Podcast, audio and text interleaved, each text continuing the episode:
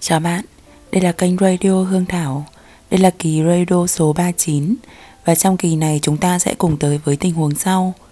Em chào chị, chị giúp em tư vấn về tình huống của em. Nó hơi dài và nhiều tình tiết, mong chị thông cảm và giúp em. Em 24 tuổi, bạn trai 34 tuổi, tụi em gặp nhau bên nhau đã 7 tháng. Lúc quen nhau thì em biết anh có một bạn gái bên Hàn Quốc, quen nhau 9 năm. Anh đã nói rõ hết với em khi hai người quen nhau anh nói vẫn nợ nhau tiền nên dây dưa đến hiện tại tháng thứ 6 thì đã trả tiền và cắt đứt hết. Trong thời gian đó thì vẫn có qua lại một lần ở tháng thứ tư. Em phát hiện anh và chị ấy nhắn tin xưng hô vợ chồng. Em đã rất buồn và sốc. Anh có giải thích là lần cuối anh gọi và sẽ mau chóng giải quyết. Bây giờ cũng xong, em thấy hai người đã chặn nhau. Cô người yêu cũ có kết bạn với em, cứ hai ba hôm là đăng những câu hàm ý kích động em. Em đã chặn rồi em không muốn thấy. Và em biết chị ấy sắp về Việt Nam. Trong lòng em hiện tại đang lo lắng. Hai người sẽ gặp lại vì cũng đã 9 năm mà. Về phía bạn trai em, Thì em cảm nhận được đang chân thành, Rất là yêu chiều em. Muốn gì anh ấy cũng đáp ứng cả. Chỉ có một điều, Hình như anh ấy cảm nhận em không đủ yêu anh ấy hay sao?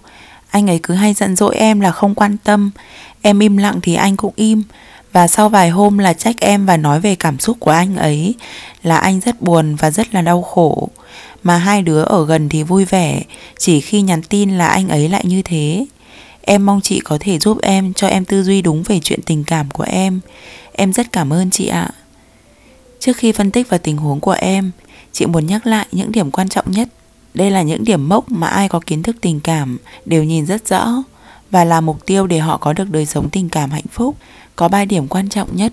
Thứ nhất là sự rung động, thứ hai là fall in love, thứ ba là true love.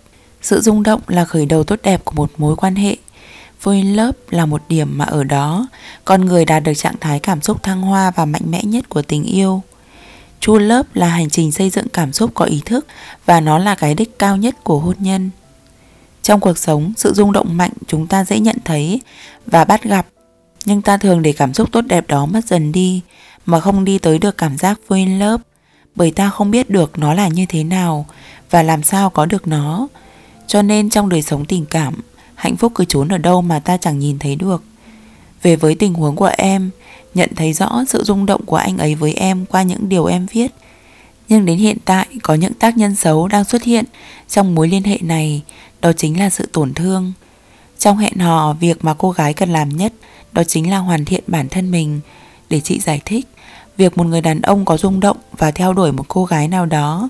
Đó là món quà mà tạo hóa đã ban tặng cho họ.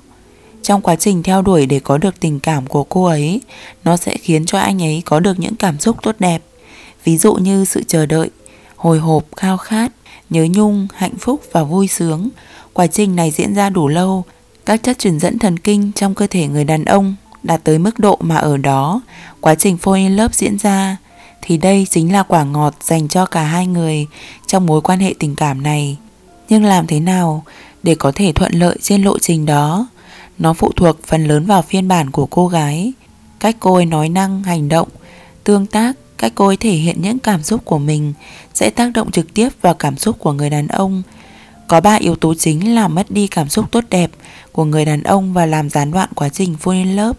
Đó là Thứ nhất, việc đổ sớm Tức em chấp nhận một mối quan hệ quá sớm. Thông thường khi chấp nhận là bạn gái Thì em sẽ trao cho người yêu những quyền riêng tư về cuộc sống cá nhân Và chấp nhận sự ảnh hưởng của anh ấy lên cuộc sống của em.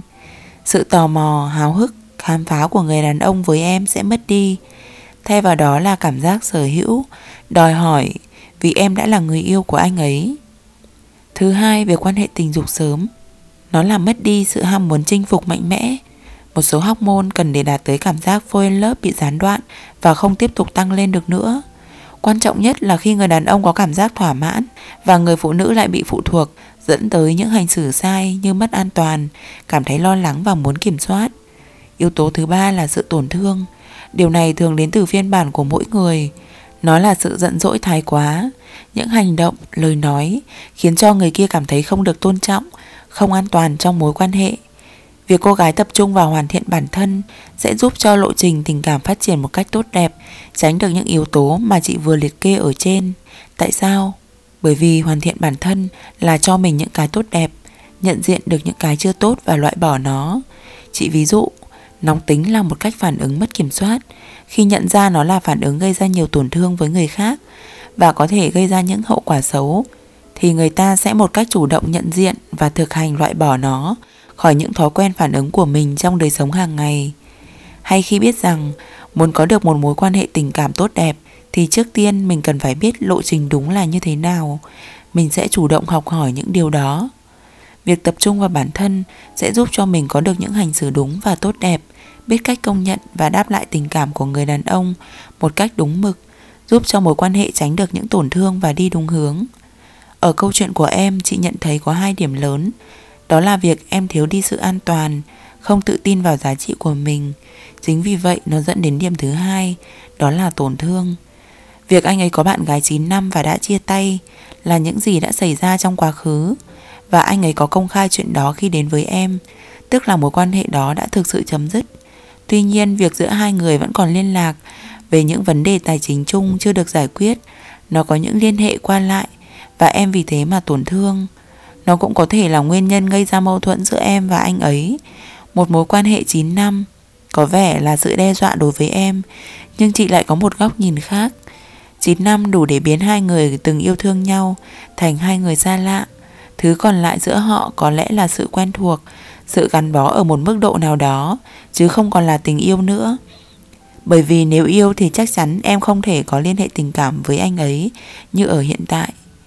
Việc xưng hô vợ chồng cũng vậy, nó có thể là thói quen, là cách họ gọi nhau trong 9 năm bên nhau, nhưng việc đó không quan trọng, vì cái quan trọng là tình cảm của anh ấy đối với em như thế nào mà thôi.